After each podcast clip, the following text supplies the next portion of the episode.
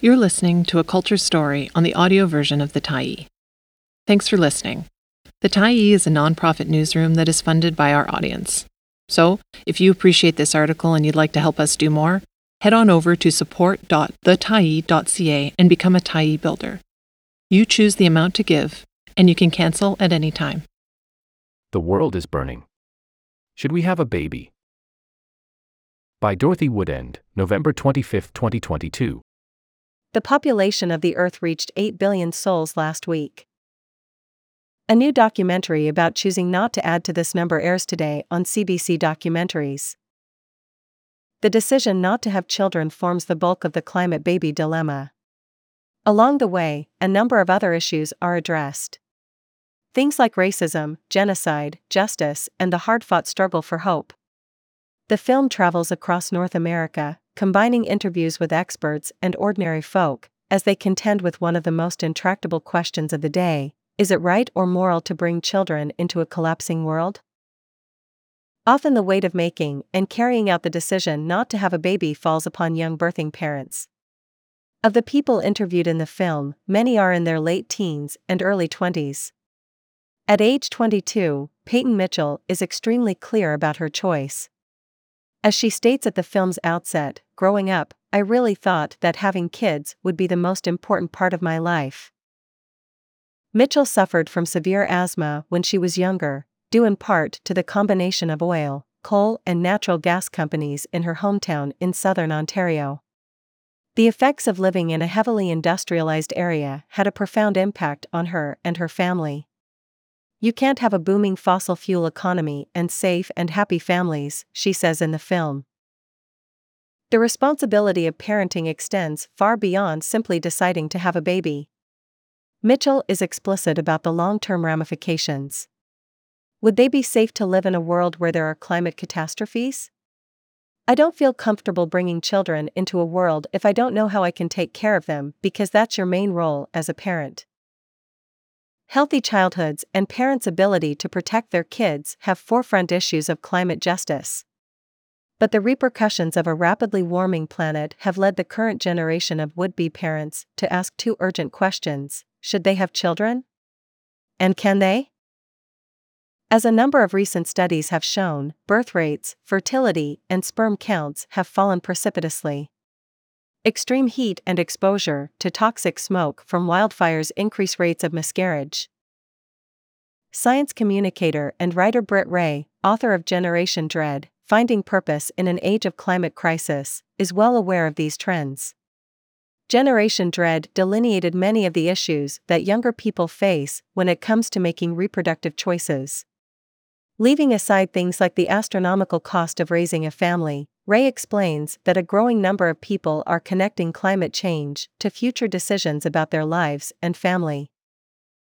Wray functions as an interlocutor throughout the film, asking questions not only of other people, but also of herself, as she weighs the decision to have a baby with her partner. As part of her research, Wray and her colleagues interviewed 10,000 young people in 10 countries about their feelings on the state of the world. The statistics were, to put it mildly, startling 56% of the people surveyed said that they felt humanity was doomed.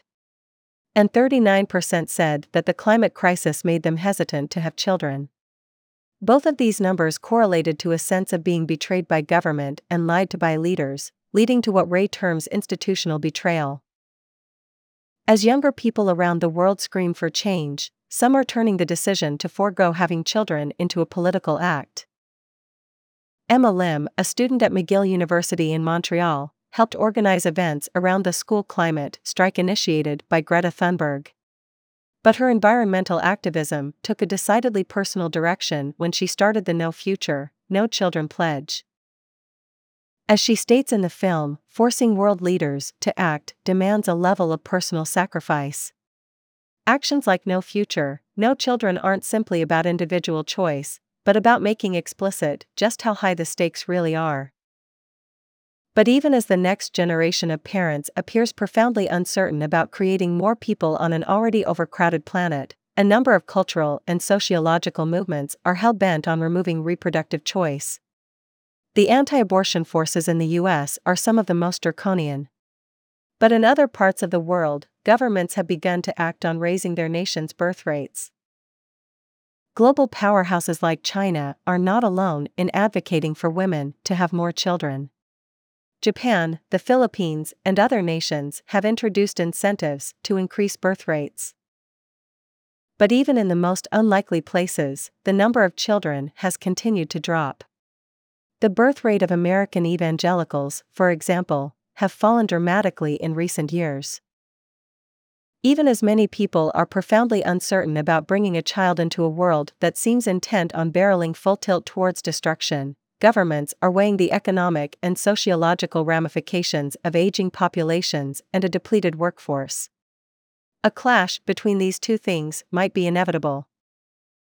Any mention of overpopulation and specters from the past emerge, often in the form of Malthusian predictions or draconian population control.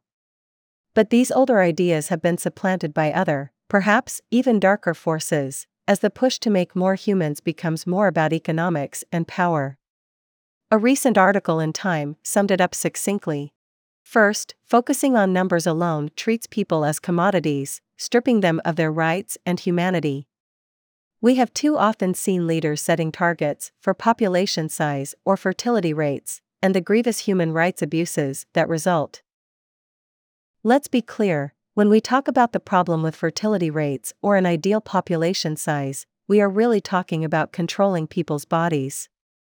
We are talking about asserting power over their capacity for reproduction, whether by influence or by force, from policies where families are paid to have more children, to egregious violations like forced sterilization, often suffered by ethnic minorities, indigenous peoples, and people with disabilities.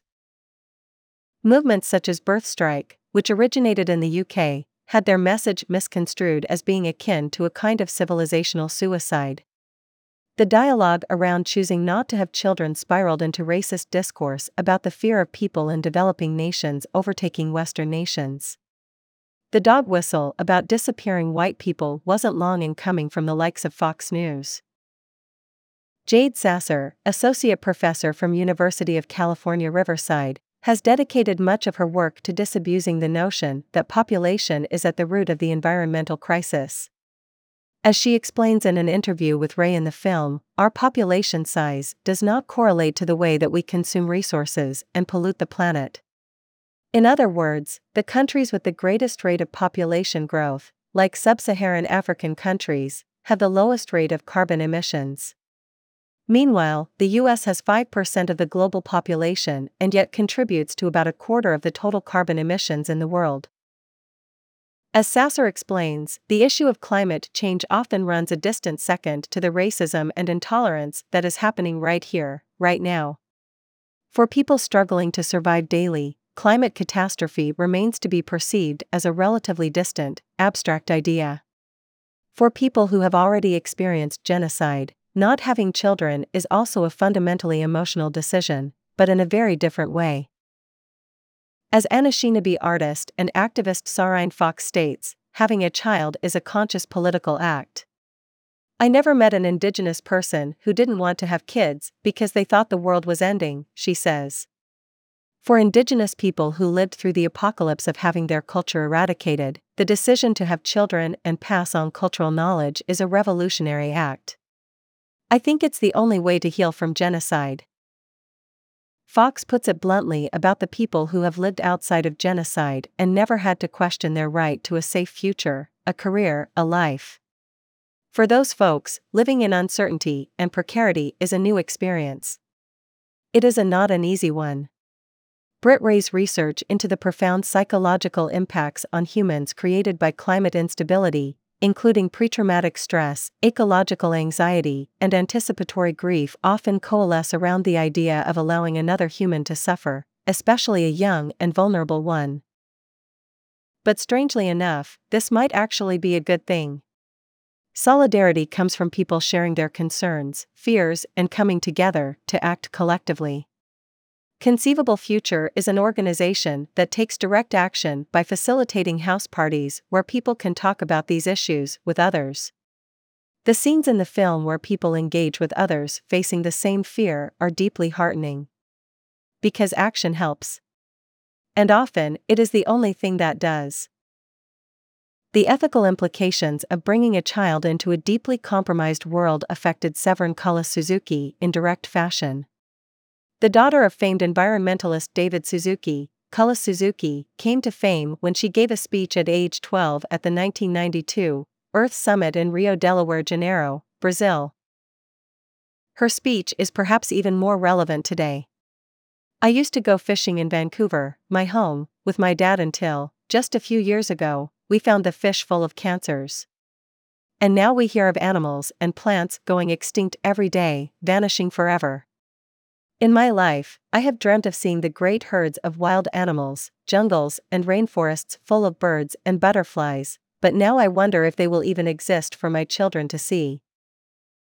As she says in the film, she is still being contacted by people today who were affected by her words. Her decision to have a child was not greeted happily by her father, until she explained that having a baby meant an even deeper commitment to ensuring a better world for the coming generation. This is why we're here, she says. We're here to provide for the future. We are living in a rising tide of catastrophic change. Whether people can find a way to work together and create means of active resistance, action, and communal resilience remains to be seen. But the old adage that children are the future doesn't have quite the same ring to it any longer.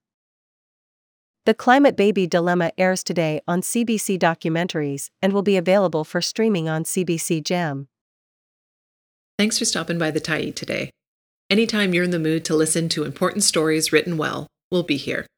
And if you'd like to keep independent media going strong, head over to thetyee.ca and click on the Support Us button to pitch in. Finally, big, big thank you to all of our Tyee builders who made this story possible.